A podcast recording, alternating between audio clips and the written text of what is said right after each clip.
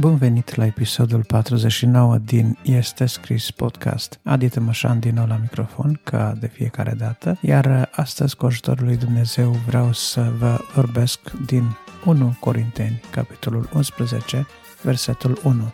Este vorba de Sfântul Apostol Pavel, care dă unul din îndemnurile sale cele mai bine cunoscute, călcați pe urmele mele, căci și eu calc pe urmele lui Hristos. De aceea, astăzi, imitațiunea lui Hristos va fi cartea care va fi prezentată în cea de-a doua parte a podcastului, la rubrica File de carte, pentru că este exact potrivită pentru acest uh, verset și pentru puținele gânduri care le voi transmite în cea din tâi parte, dar până atunci să rămânem aproape și să ne apropiem de Dumnezeu și de Sfânta Scriptură într-o atitudine de smerenie. Audiție plăcută!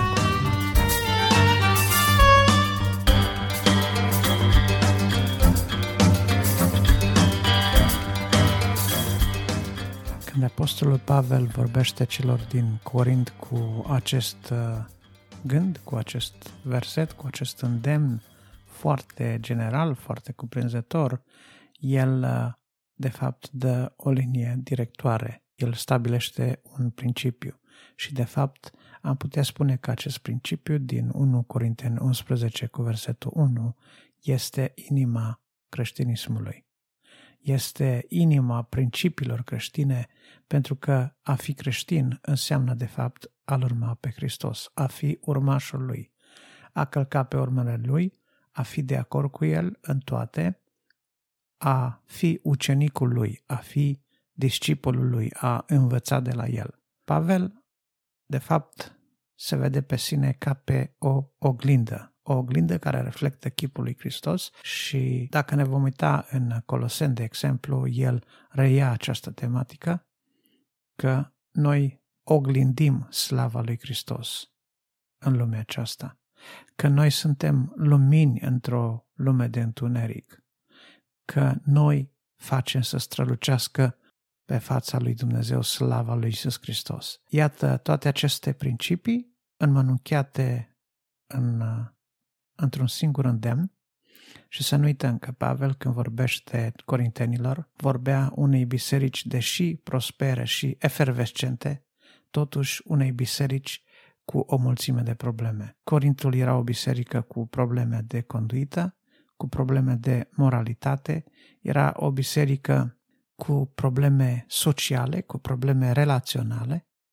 Oamenii se purtau uh, lipsiți de respect unii față de alții atunci când au transformat uh, cina Domnului dintr-un uh, act al smereniei și al slujirii într-un gest de etalare a prosperității personale s-au îndepărtat de Dumnezeu atunci când uh, au început să dea slavă mai mult oamenilor decât să-L cinstească pe Hristos. Vezi episodul cu partidele, când unii se focalizau pe Apollo, alții se centrau pe Petru, alții pe Pavel. Pavel trebuie să facă din nou ordine și aici. Ce? Pavel a murit pentru voi. Oare, pentru, oare Petru s-a răstignit? Noi înțelegem că Hristos trebuie să fie totul în toți. Și Pavel trebuie să le zică celor din Corint, căci n-am vrut să știu între voi altceva decât pe Hristos și pe El răstignit. Un Hristos răstignit este un Hristos care suferă. Este un Hristos care pare că nu mai poate face nimic. Un Hristos răstignit este unul care pare că nu își poate veni nici măcar în propriul ajutor. Însă, la fel de bine, un Hristos răstignit este expresia ascultării totale până la moarte și încă moarte de cruce a Fiului de cuvintele Tatălui. Să nu uităm că acel Hristos răstignit a fost răstignit și a fost văzut răstignit pentru că de bună voia lui în grădina Ghețimani el a spus și totuși facă-se voia ta. A fost un moment de ezitare când se depărtează de la mine paharul acesta, însă totuși facă-se voia ta. Când uh, în fiecare zi a vieții tale ai în fața ochilor imaginea unui Hristos răstignit, nu neapărat o imagine fizică, o poză, o icoană, un crucifix, o imagine mentală a unui Hristos răstignit. Îți vei aduce aminte că măcar că Fiul lui Dumnezeu ar fi putut să ceară să fie păzit de mulțimi de îngeri, totuși el s-a lăsat batjocorit, prigonit, lovit, răstignit de cei fără de lege. Măcar că ar fi putut să ceară cinste, a fost batjocorit ca nimeni altul. Măcar că ar fi putut să ceară să îi se prețuiască învățătura, totuși el a fost mai disprețuit ca oricine altcineva. Chiar dacă el ar fi putut să ceară slavă de prinț, de prinț al cerului, de prinț al lui Dumnezeu, de fiul lui Dumnezeu, totuși pe cruce el a fost tratat ca ultimul dintre tâlhari. Iar uh, când începem să înțelegem că Hristos în lumea aceasta a fost în felul acesta pentru o vreme, când începem să înțelegem că s-ar putea ca într-o zi și noi să ne facem părtași suferințelor lui Hristos în fel și chip. Ok, poate nu vom fi răstigniți ca și El, dar vom suferi ca și El. Vom suferi disprețul, vom suferi rușinea, vom suferi poate durerea fizică și de ce să nu spunem, sunt încă astăzi mii și mii de creștini în toată lumea prin închisori care suferă fizic prigonirea pentru că îl urmează pe Hristos, care suferă de foame, care suferă de boală și nu pot fi tratați din cauza condițiilor de viață, suferă de sărăcie, suferă de lipsuri, de lipsuri amare. Pe când noi, un simplu disconfort emoțional, o vorbă spusă de cineva ne poate scutura echilibrul, ne poate zgudui liniștea noastră nepăsătoare. Vine vremea, frații mei, când va trebui să înțelegem că a fi una cu Hristos înseamnă a fi una nu doar în slavă, nu a avea doar apartenență la o ligă superioară, specială, la un club al desăvârșiților, ci a fi urmași cu Hristos, a fi una cu Hristos, înseamnă să ne facem părtași și suferințelor lui Hristos. Și să nu uităm, Pavel chiar zice celor din Tesalonic, voi încă din primele zile ați călcat pe urmele bisericii din Iudeea suferind aceleași suferințe ca și ei. Iar Apostol Petru zice clar că noi am fost chemați nu doar să avem slava lui, dar am fost chemați și să suferim împreună cu el. Așadar, să nu uităm că suferința, suferința în interiorul nostru, pentru, pentru faptul că trăim într-o lume descentrată, pentru faptul că trăim într-o lume întinată, pentru că ne chinuim sufletele în mijlocul acestui neam nenorocit. Pentru că trebuie să ne supunem unor oameni care n-au frică de Dumnezeu. Pentru că trăim abuzuri. Poate nu noi, poate alții, poate cei din țări musulmane, poate cei din țări comuniste, poate cei din țări unde democrația nu este la ea acasă. Toți aceștia trăiesc suferințele realmente. Noi, cei din lumea vestică, poate le-am uitat, poate ne minunăm de puterea lor de a suferi, însă cu siguranță nu putem îmbrățișa modul lor de gândire, nu putem construi în interiorul nostru acele mecanisme interioare care să ne ajute să acceptăm și astfel de situații și nu doar să acceptăm, să trecem prin ele cu bucurie, pentru că Până la urma urmei, Scriptura zice nu doar că trebuie să ne facem una cu suferințele Lui, dar și să ne bucurăm că am fost învredniciți să avem parte de suferințele Lui. Deci, iată, Pavel, când vorbește despre sine, când vorbește despre problemele întâmpinate în apostolatul său, face o înșiruire de situații în care se aflat. De câte ori s-a rupt corabia cu el, ca suferi de foame, de lipsă de îmbrăcăminte, de sete, că a fost uh, mereu în pericol din partea tâlharilor. Și un alt pericol care dănește și astăzi. Poate tâlharii sunt în pericol mai mic. Dar, zice el, în pericol din partea fraților mincinoși. Și câți nu trăiesc astăzi în minciună și caută să propage minciuna ca stil de viață. Și în fiecare zi mă apasă grija pentru bisericile lui Hristos. Iată un om care a învățat să nu mai pună atâta grijă pentru nevoile lui personale, dar să poarte grijă atentă față de fiecare mică comunitate pe care a plantat-o. Să aibă în suflet, în rugăciune, în grija lui de zi cu zi, în mintea lui să aibă grijă pentru fiecare mică biserică. Fie că e în Tasalonic, fie că e în Efes, fie că e în Corint, în Atena sau oriunde aiurea. Dragii mei, a călca pe urmele lui Hristos înseamnă a avea o admirație continuă față de Hristos. A accepta că nu este o altă cale mai bună de a păși în lumea aceasta decât pe urmele Mântuitorului nostru. Vor fi unii care vor zice, asta înseamnă impilare, asta înseamnă să renunți la voința ta, da, renunți la voința mea, de dragul de a înlocui cu o voință superioară, cu voința lui Hristos. Sunt gata să fac lucrul acesta. Sunt gata să îl las pe Hristos să-și trăiască viața lui în mine, să înlocuiesc destinul meu cu destinul lui, să înlocuiesc voința mea cu voința lui. Asta înseamnă a călca pe urmele lui Hristos. Fie ca Domnul să ne dea înțelepciunea, gândirea și raționamentele potrivite. Domnul să ne dea gândirea aceea duhovnicească pe care poate da doar Duhul Sfânt și cu ajutorul căreia vom putea să fim gata să urmăm zi de zi, indiferent de cât ar costa, chiar dacă ar trebui să avem zi de zi în fața ochilor noștri imaginea unui Hristos răstignit, nu neapărat a unui glorificat. Noi știm că va veni o zi când nu va trebui să avem o imagine mentală a unui Hristos glorificat, dar știm că îl vom vedea față în față. Așa cum zice Pavel, puțin mai departe, în uh, capitolul 13, uh, atunci acest în parte se va săvârși și îl vom vedea față în față.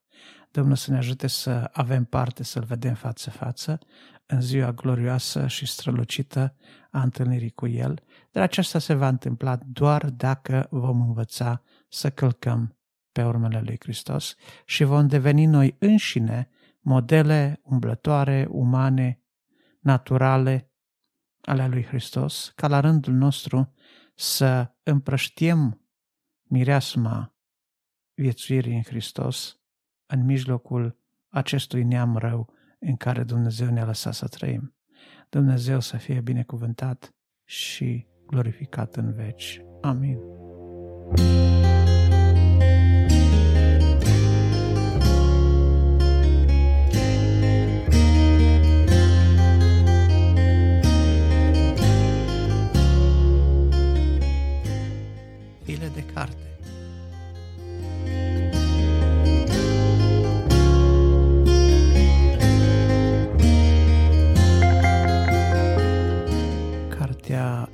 Imitațiunea lui Hristos de Thomas A. Kempis este o carte deosebit de interesantă prin uh, virtutea câtorva amănunte. Unul dintre ele este că se pare că este una dintre cele mai bine vândute cărți, dacă vă vine să credeți, una dintre cele mai editate cărți.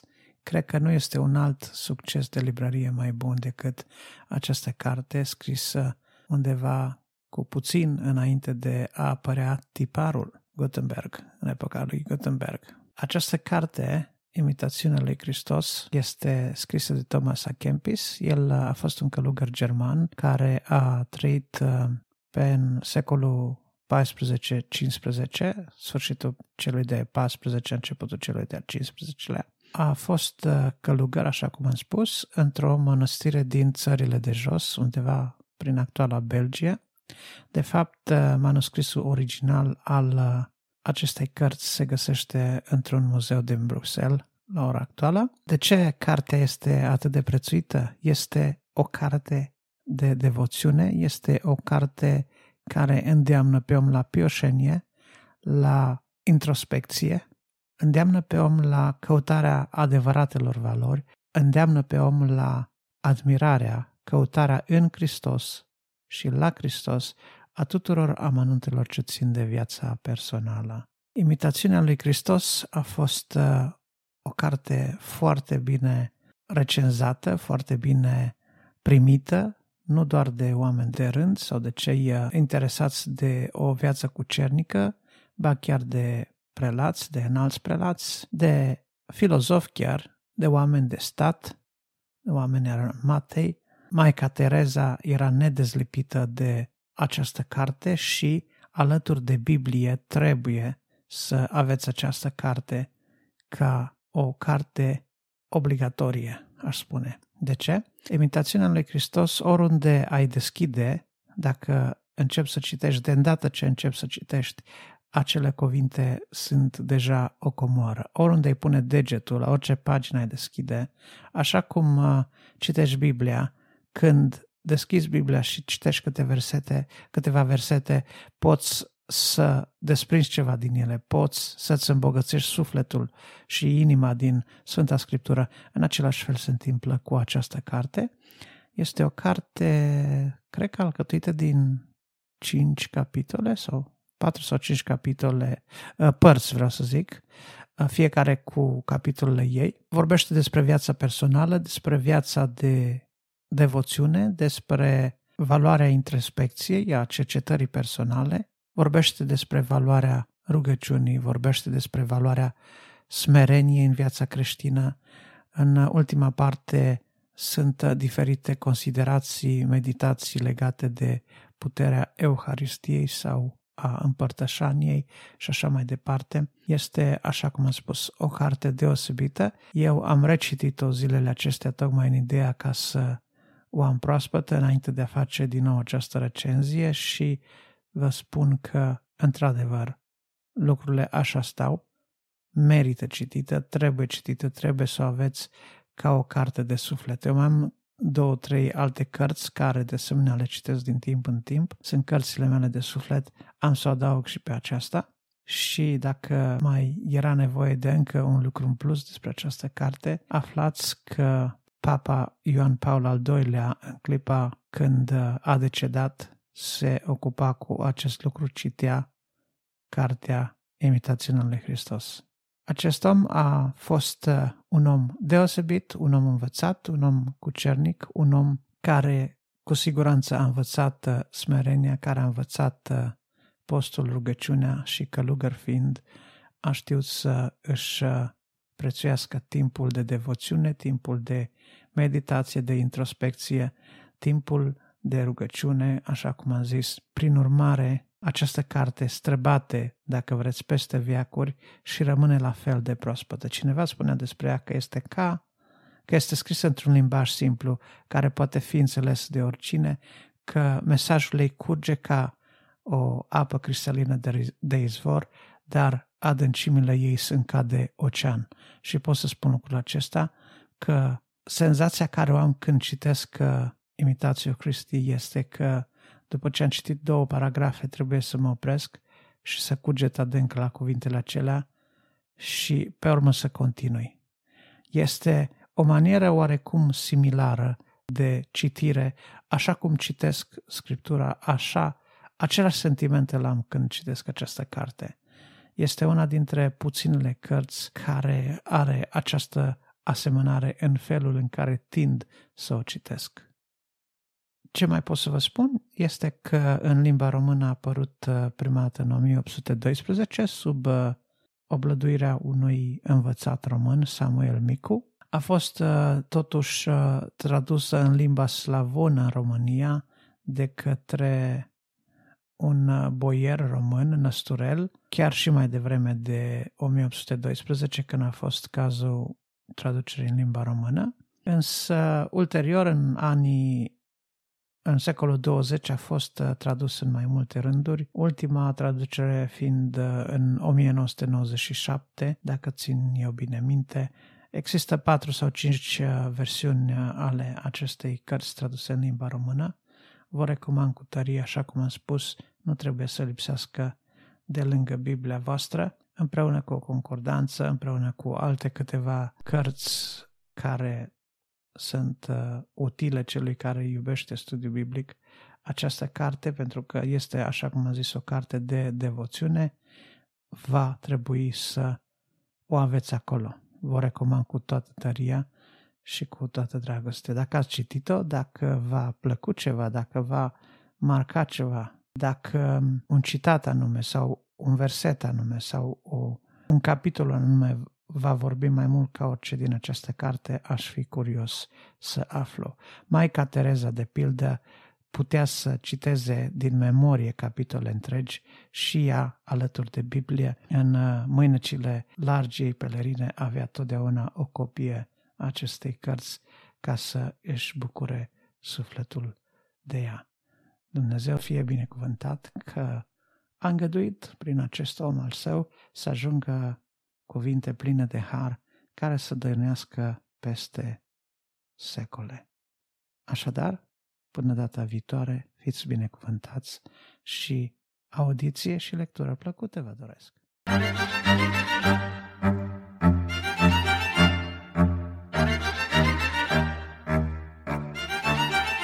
Mulțumesc tuturor ascultătorilor care au rămas cu noi până la sfârșitul acestui episod. Nu uitați, ne puteți asculta tot timpul cele mai importante servicii de podcast cu cele mai importante playere de podcast. Ne puteți asculta în mașina noastră, pe telefon sau chiar într-un browser web, mergând la www.estescris.ro Aștept comentariile și sugestiile dumneavoastră la adresa de e-mail podcast.arond.com este scris.ro Dumnezeu să vă binecuvinteze. Pe data viitoare.